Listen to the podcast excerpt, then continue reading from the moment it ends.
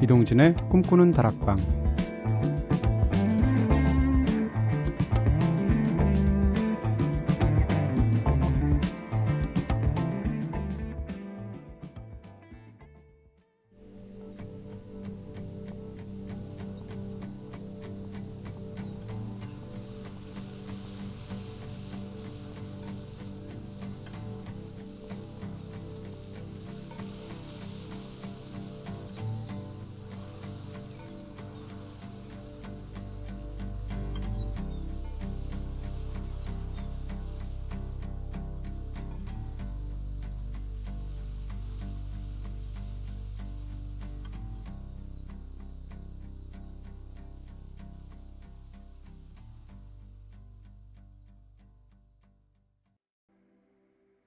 안녕하세요. 이동진입니다.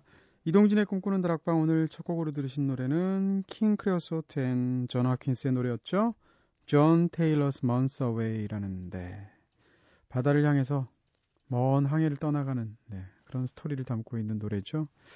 이 노래 들으면 저는 기분이 굉장히 묘해져요. 네.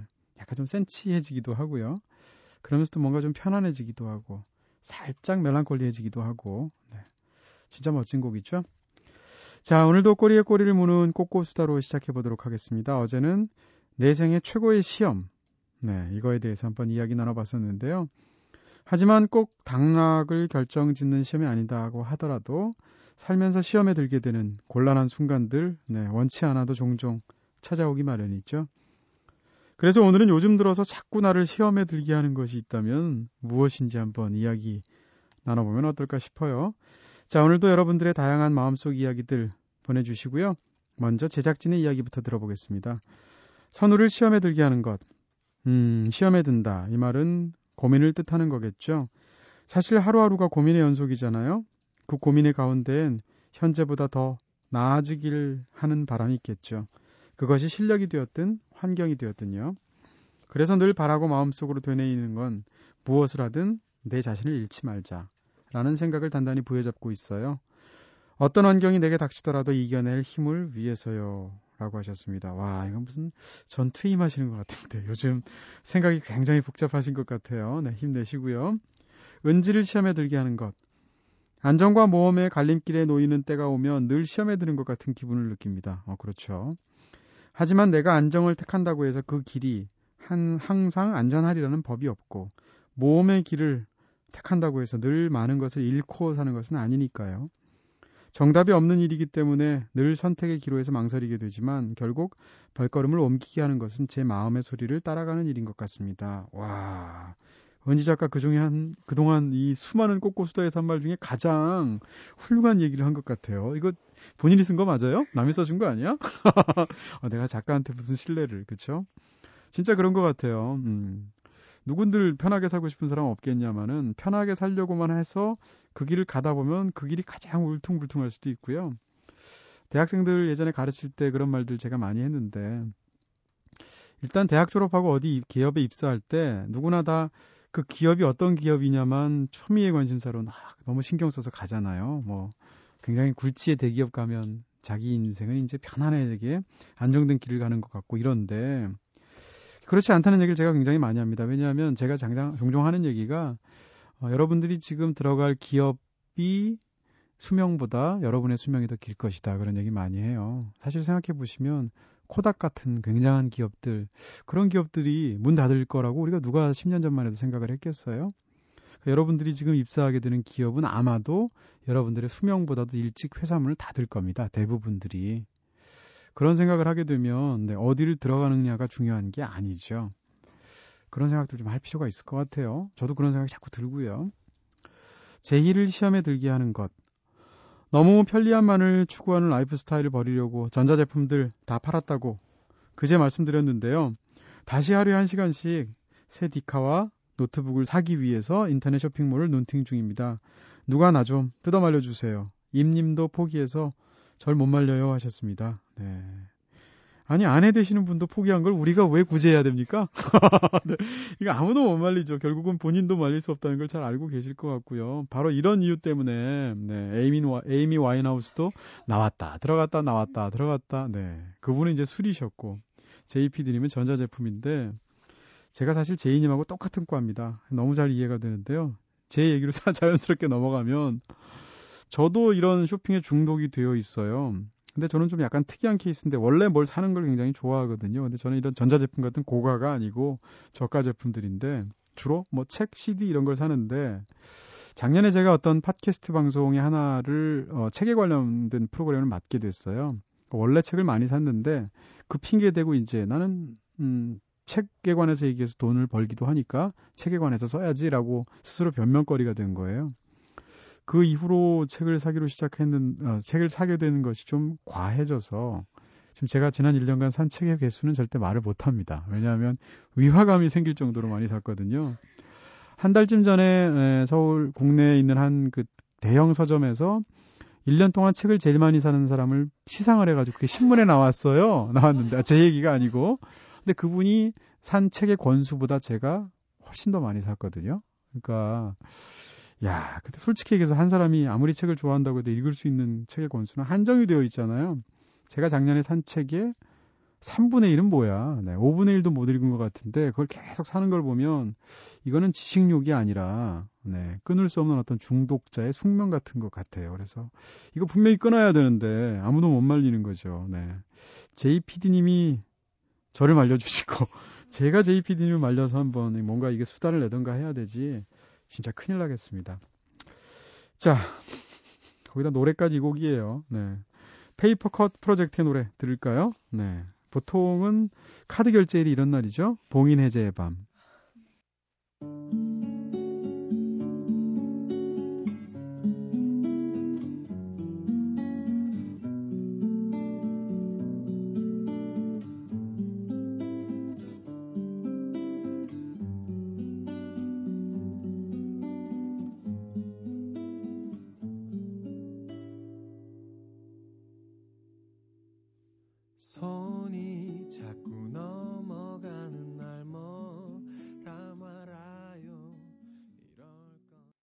봉인 해제의 밤 들으셨습니다. Papercut Project. 네. 자, 여러분께서는 지금 이동진의 꿈꾸는 다락방 듣고 계십니다. 진짜 모든 사람에겐 다 중독되는 뭔가 한두 가지씩은 다 있는 것 같은데 그 중독되는 게 꿈다방이었으면 좋겠다라는 또 말도 안 되는 생각을 또 가져보고요. 자, 꿈다방 앞으로 보내주신 이야기들도 함께 나눠보도록 하겠습니다. 게시판을 통해서 염한림님께서 안녕하세요. 저는 19살 학생입니다. 얼마 전 오스트리아에 살고 있는 그녀를 처음 알게 됐습니다. 그녀와 온라인으로 많은 대화를 나누면서 좋아하게 되었는데요. 그래서 오늘 꿈다방을 통해서 용기를 내어서 고백하려고 합니다.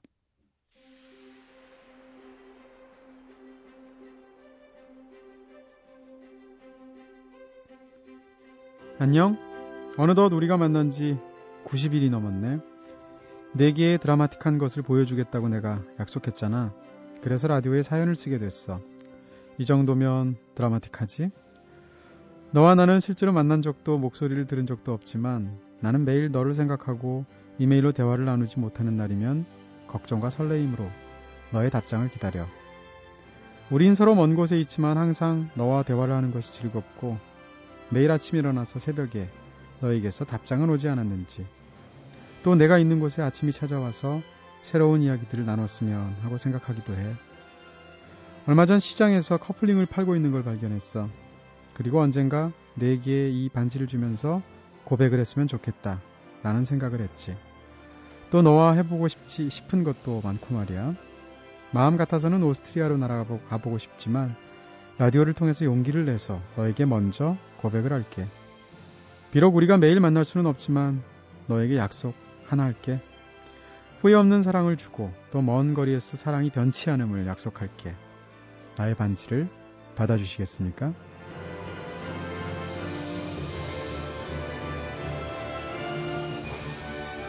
네.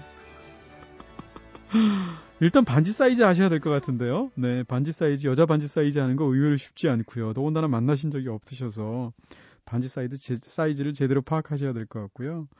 굉장히 로맨틱한 그런 상황이긴 한데 한편으로는 야 이거 쉽지 않을 것 같은 그런 네, 관계이기도 할 것 같고요. 오스트리아 하면 사실 뭐라 제일 먼저 떠오르는 영화 중에 하나가 Before Sunrise잖아요. 음. 나중에 오스트리아 가셔서 그 Before Sunrise 두 주인공처럼 오스트리아의 세계에서 가장 오래된 그 관람차 있잖아요. 회전 관람차 큰 거. 100년 넘은 관람차가 프라타 공원에 있는데 거기서 그 관람차를 함께 타시면서 네. 딱 커플링을 주시면서 고백하면 굉장히 좋을 것 같은데요.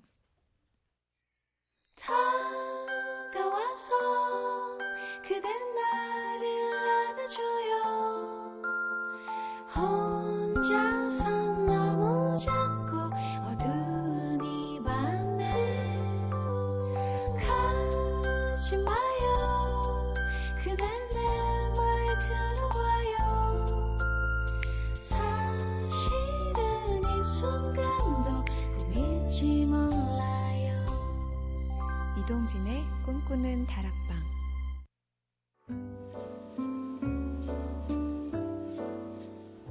꿈다방은 이렇게 늘 여러분들의 이야기 기다립니다.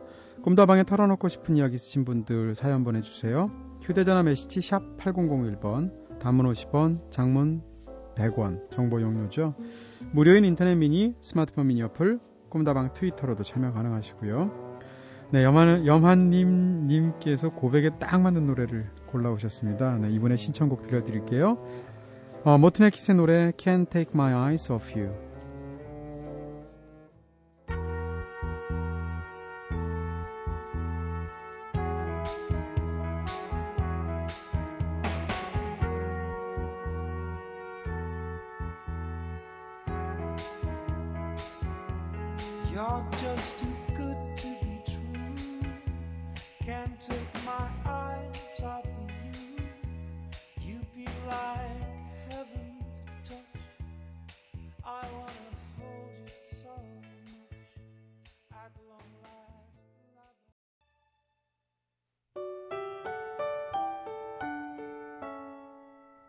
2시 이동진의 꿈꾸는 다락방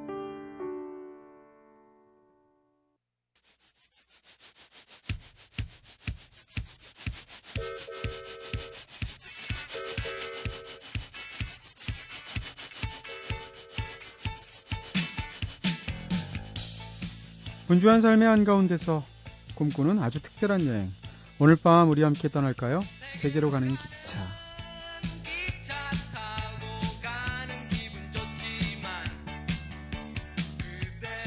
일주일에 한 번씩 모든 걱정 근심 다 내려놓고 다락방에서 훌쩍 여행 떠나보는 날이죠. 반복되는 일상에 지친 여러분들의 몸과 마음에 신기루 같은 환상적인 여행 선물해드리는 시간입니다. 지난주에는 아프리카의 보석이라고 불리는 네, 동물의 왕국이라고 해야겠죠. 케냐의 대자연 속으로 함께 다녀왔었습니다.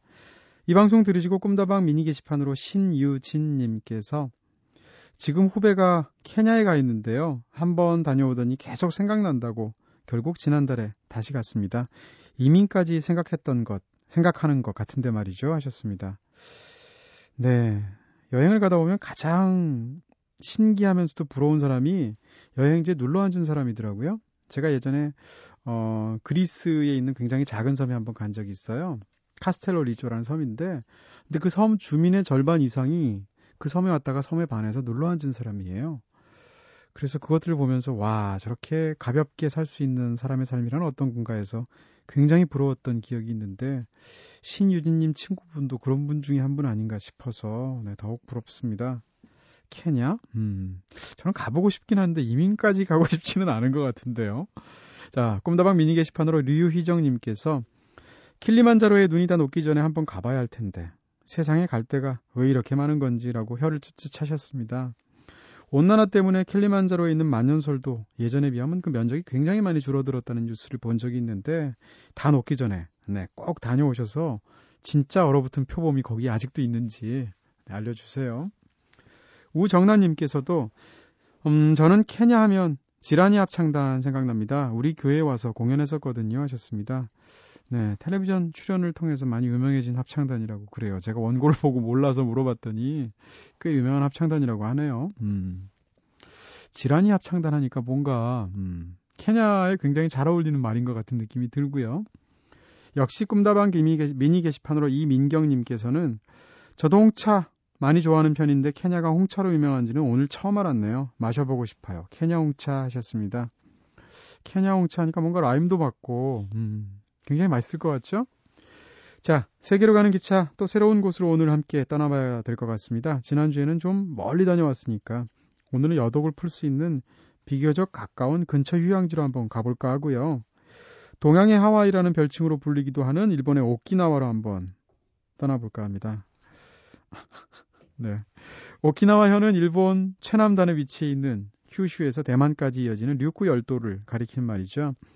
크고 작은 160여 개의 섬들 중에서 본섬인 오키나와 섬 그리고 또 어, 오키나와 섬을 포함해서 유인도는 대략 한 48개 정도 있다고 하는데 오키나와는 우리나라에서 대략 2시간 조금 더 걸리는 정도의 가까운 거리잖아요. 많은 사람들이 즐겨 찾는 휴양지인데 특히 사계절 따뜻한 날씨, 멋진 해변 이런 것들 때문에 드라마 촬영지나 프로야구 팀의 전지훈련 캠프 장소로도 인기가 높죠. 그런데 오키나와는 일본 본토와는 상당히 다른 문화와 환경을 가지고 있는 것으로도 잘 알려져 있습니다. 17세기까지는 이곳은 류큐 왕국이라는 독립국가로 발달해 왔죠. 류큐 왕국은 당시에 조선, 중국, 일본 그리고 동남아시아 간의 무역 중개지로서 번영을 누리면서 독특한 그들만의 문화를 유지해 왔습니다. 심지어 본토의 일본 사람들하고도 여행 가보시게 되면 생김새도 약간 차이가 있다는 걸 느끼실 수 있을 것 같고요. 일본인보다는 오히려 동남아시아인들하고 조금 더 가까운 그런 외모를 가지고 있죠. 자, 어쨌든 류큐 왕국이 일본에 복속된 이후에 2차 세계대전에 휘말리게 되죠. 그리고 미군으로부터 27년간 군정 통치를 받게 되는데요. 이 때문에 더욱 다양한 문화가 함께 뒤섞여서 일본 속에 또 다른 일본, 지금의 오키나와가 있게 된 거죠. 자, 그럼 먼저 노래 한 곡 듣고 와서 오키나와 여행 본격적으로 시작해 보도록 하겠습니다. 오키나와 여성 합창단이라고 하죠. 네네스가 부르는 노래인데요. 오키나와 전통 언어로 노래를 하는 네, 굉장히 특색 있는 곡입니다. 반말리의 명곡이죠. No Woman, No Cry.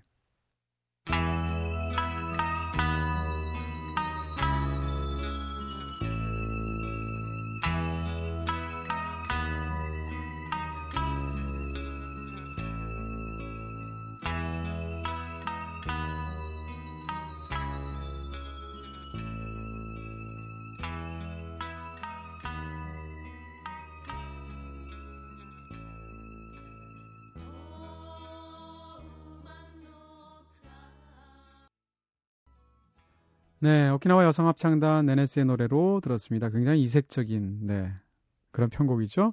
No Woman No Cry 들으셨습니다.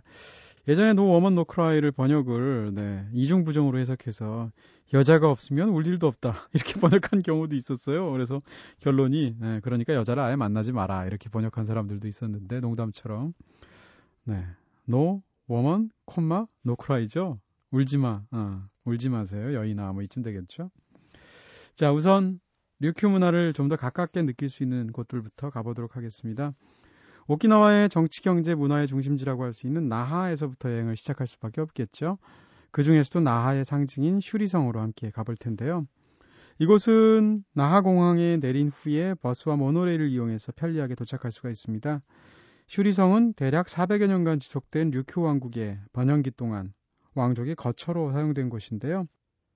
그 장엄하고도 화려한 건축 양식이 네, 일본 2,000원, 2,000엔 지폐 그대로 사용되었을 정도로 위용이 대단하기도 했죠. 전쟁 때 사실 소실되었던 곳인데 1992년에 다시 복원시켰죠. 그리고 그 이후인 2000년에 세계 문화유산으로 인정받기도 인정받기도 했습니다. 성을 한 바퀴 쭉 둘러보신 다음에 언덕에 오르시면 네, 나하 시내 모습이 다 눈에 내려다 보여요. 굉장히 좋은 전망을 갖고 있는 곳이고요. 그리고 슈리성 공원에서 좀 더 내려오면 류큐 왕국 시대의 국왕의 별장이었던 스키나엔을 둘러볼 수도 있습니다. 외국 사신들을 접대했던 장소이기도 한 만큼 정원, 연못 이런 것들이 굉장히 잘 가꿔져 있기 때문에 산책 코스로 참 좋죠. 일본 여행을 하다 보면 가장 인상적으로 떠오르는 것 중에 하나가 바로 정원들인데 그런 매력들을 느끼실 수가 있습니다. 이 밖에도 테마파크인 오키나와 월드, 류큐무라 민속촌 네, 이런 곳들도 오키나와의 옛 모습 그리고 이국적인 류큐 문화를 느끼기에 좋은 곳들이죠. 오키나와의 전통 춤과 무술을 체험해 볼 수 있는 공연들도 물론 관람하실 수 있고요. 갖가지 전통 공예품들도 만나실 수 있죠. 그리고 오키나와 월드 바로 근처에 있는 강가라 계곡에 가시게 되면 숲과 동굴들 탐험하면서 어, 고대로 시간 여행을 마치 떠나는 것 같은 그런 신비한 기분들 만끽할 수 있어요. 네. 한 가지 더 오키나와를 여행하다 보면 건물 앞이나 지붕 위 그리고 기념품 가게 등등 어디를 가시거나 사자 비슷한 모양의 조형물들이 어, 얹혀져 있는 것들을 발견하실 수가 있습니다. 이것은 바로 시사라고 불리는 전설의 동물이죠. 상상 속의 동물인데요. 오키나와에서는 이 시사를 문 앞이나 지붕, 마을 언덕 이런 곳에 올려놓게 되면 나쁜 기운을 쫓는 역할, 다시 말해서 축사의 역할을 한다고 믿고 있습니다. 어, 오키나와에 가시는 분들 이 시사 모형을 반드시 어떤 기념품 비슷하게 사오기도 하죠. 저는 시사 모양의 그 냉장고 자석 기념품 사왔던 기억이 나고요. 자, 노래 한 곡 더 듣고 와서 오키나와 여행 계속 이어가 보도록 하겠습니다. 피터의 노래 들을까요? 너와 오키나와.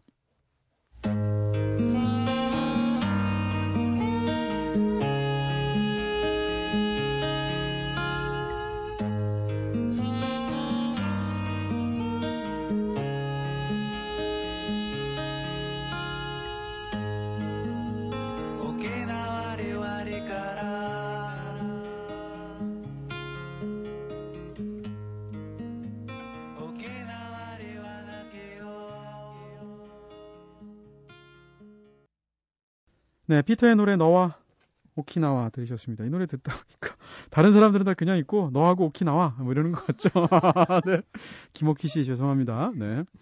자, 여러분은 지금 이동진의 꿈꾸는 다락방 듣고 계신데요. 네, 적응하셔야 됩니다. 이런 유머. 오늘 세계로 가는 기차에서는 동양의 하와이로 불리는 일본 최고의 휴양지죠. 오키나와 여행 함께하고 있습니다. 오키나와 여행이 좀 사실 좀 돈이 좀 살짝 많이 들어요. 한국에서 가자 보면 특히 이제 일본 중에서는 북해도와 오키나와 비행기가 제일 비싸잖아요. 그리고 또 이제 여름에 가시게 되면 숙박비가 굉장히 비쌉니다. 근데 오키나와는 워낙 남쪽에 있어서 겨울에 가도 네 상태 좋으신 분들은 수영할 수 있을 정도의 날씨거든요. 우리나라 한 5월, 6월 정도의 날씨니까 그럴 때 좀 비수기 한번 가시는 것도 좋을 것 같아요. 성수기 너무 비싸니까. 자, 오키나와 명소들 좀 더 구경해 보도록 하겠습니다. 많은 분들이 찾는 곳 중에서 츄라우미 수족관이 있습니다. 저는 여기 가보지는 못했는데요. 이곳이 유명한 이유는 8m 길이의 고래상어 그리고 가오리가 있는 헤엄치는 대형 수조 때문인데요. 단일 수조로는 세계에서 가장 큰 4층 건물의 높이라고 하죠. 이 거대한 수족관 안에서 물고기들 바라보고 있으면 정말 감탄이 저절로 나온다고 하는데 수족관 밖에서 펼쳐지는 돌고래 쇼 또한 인기라고 하죠.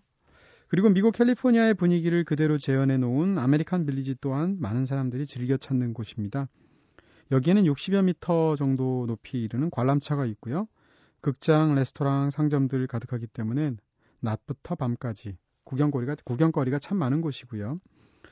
그리고 또 영어로 적힌 간판이 많아서 여기만 있다 보면 이게 일본이라는 생각이 잘 안 들죠. 이런 이국적인 분위기 즐기기 위해서 젊은 남녀들의 데이트 코스로 각광받고 있는 곳이기도 합니다. 자, 그래도 오키나와가 아름다운 해변으로 유명한 네, 그런 섬들인데 멋진 바다 풍경 보러 가셔야겠죠? 그 중에서도 아마 가장 유명한 곳이 만좌모가 아닐까 싶은데요. 이곳은 석회암이 침식되어서 만들어진 기괴한 모습의 절벽들 그리고 파란 바다가 잘 어우러진 곳이죠. 절벽 위에는 넓은 잔디밭이 펼쳐져 있습니다. 오키나와에서 손꼽히는 절경 중의 하나인데요. 류큐 왕국의 쇼케이 왕이 이 벌판을 보고서 만 명이 앉아도 넉넉한 벌판이라고 감탄한 데서 만좌모라는 이름이 붙었다고 합니다. 만좌모를 구경하신 후에는 휴양지 분위기가 물씬 풍기는 해변가로 나가보시는 게 좋겠죠? 오키나와에는 정말 아름다운 해변들 많지만 그 중에서도 제가 찾아간 곳은 기타노 다케시 감독이 찍었던 거의 기타노 다케시 감독 영화 중에 최고작인 것 같고요. 소나티네가 촬영되었던 아카이시 그리고 카비라 해변이었는데 이시가키 지마라는 섬에 있는 그런 해변이었습니다. 자, 영화의 한 장면 속으로 함께 들어가 보시죠.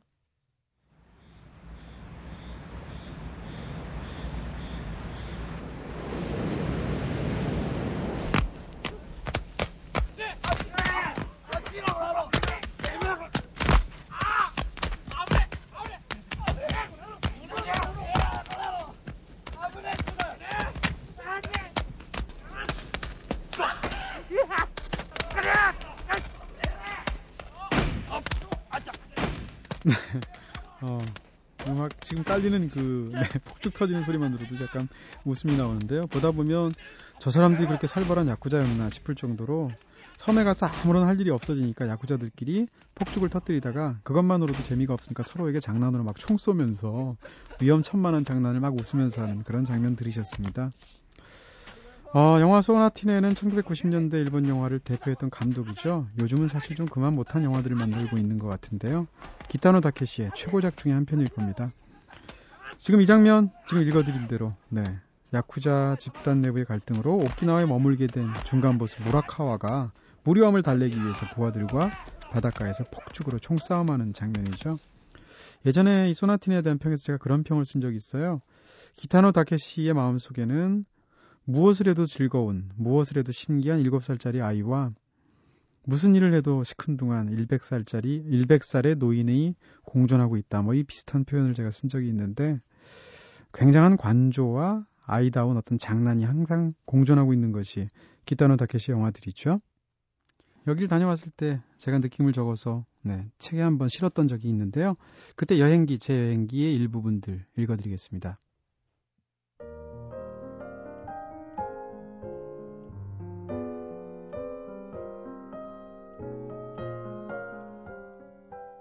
어느 순간부터 나는 더 이상 몇 시인지를 확인하지 않았다.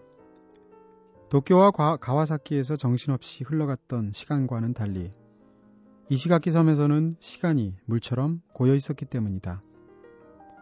조그맣고 평화로운 이 섬에서의 일정은 취재라기보다는 산책에 가까웠다. 어느 책에선가 읽었던 구절이 저절로 연상되는 일정이었다. slow는 4개의 철자로 되어 있다. life도 그렇다. speed는 5개의 철자로 되어 있다. 데스도 그렇다. 그러니까 평화로운 모든 것들은 느리다. 이시가키의 작고 좁은 길들을 이리저리 천천히 거닐다 보니까 후아로스의 시구절이 슬며시 떠올랐다. 아무것도 하지 않기. 가끔은 그게 세상의 균형을 유지시키네. 중요한 어떤 것이 저울의 빈 접시에 올라감으로써. 잔혹했던 무라카와도 이시가키 섬에서는 흡사 어린아이 같았다. 조직 내부의 갈등과 암투 때문에 섬에 내려오게 되면서부터 아무런 할 일이 없어진 무라카와는 부하들과 어울려서 해변에서 스모를 하고 불꽃놀이를 하면서 하루하루를 보낸다.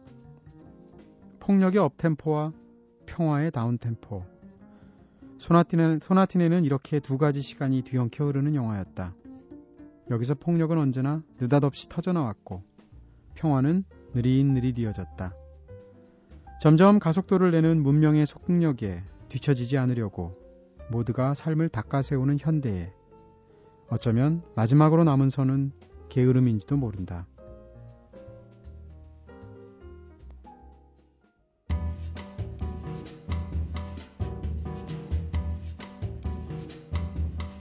So close your eyes, for that's a lovely way to be.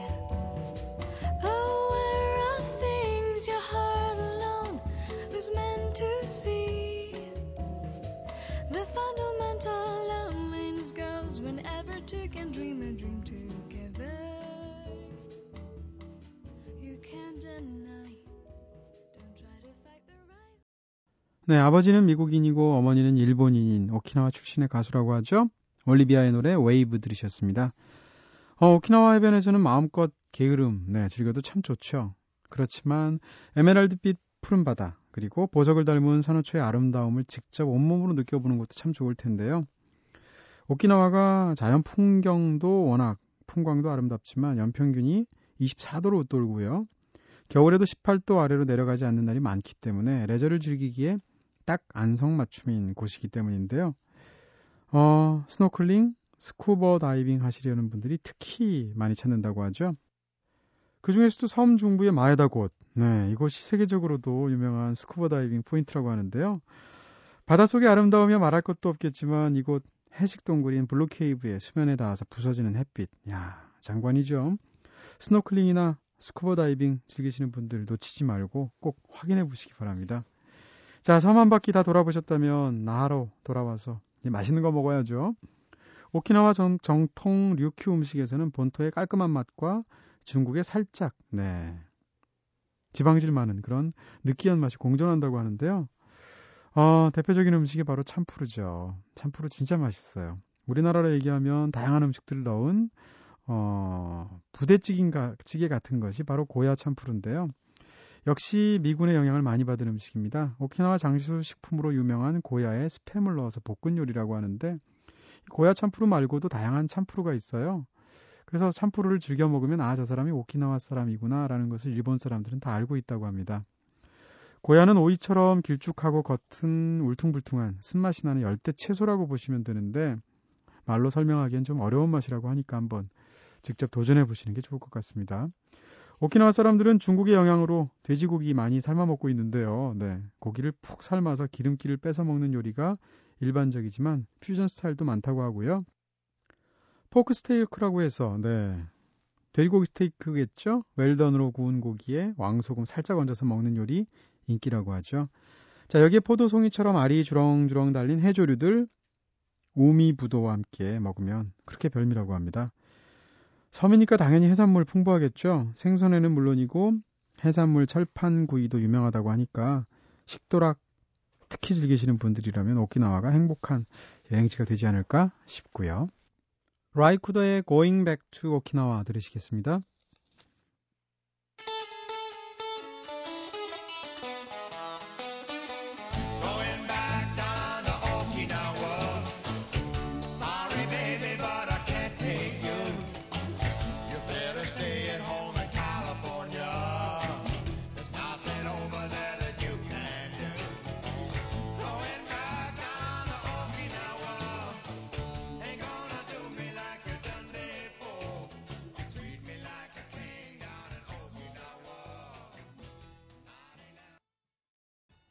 라이 쿠더의 노래 Going Back to Okinawa 들으셨습니다.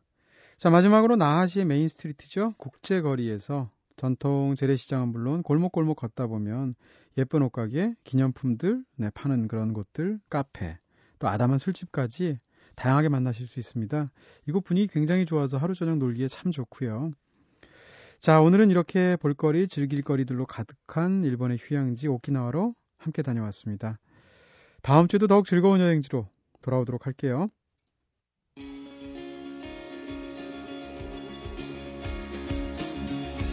영화, 책, 여행, 음악이 있는 시간. 꿈꾸는 다락방.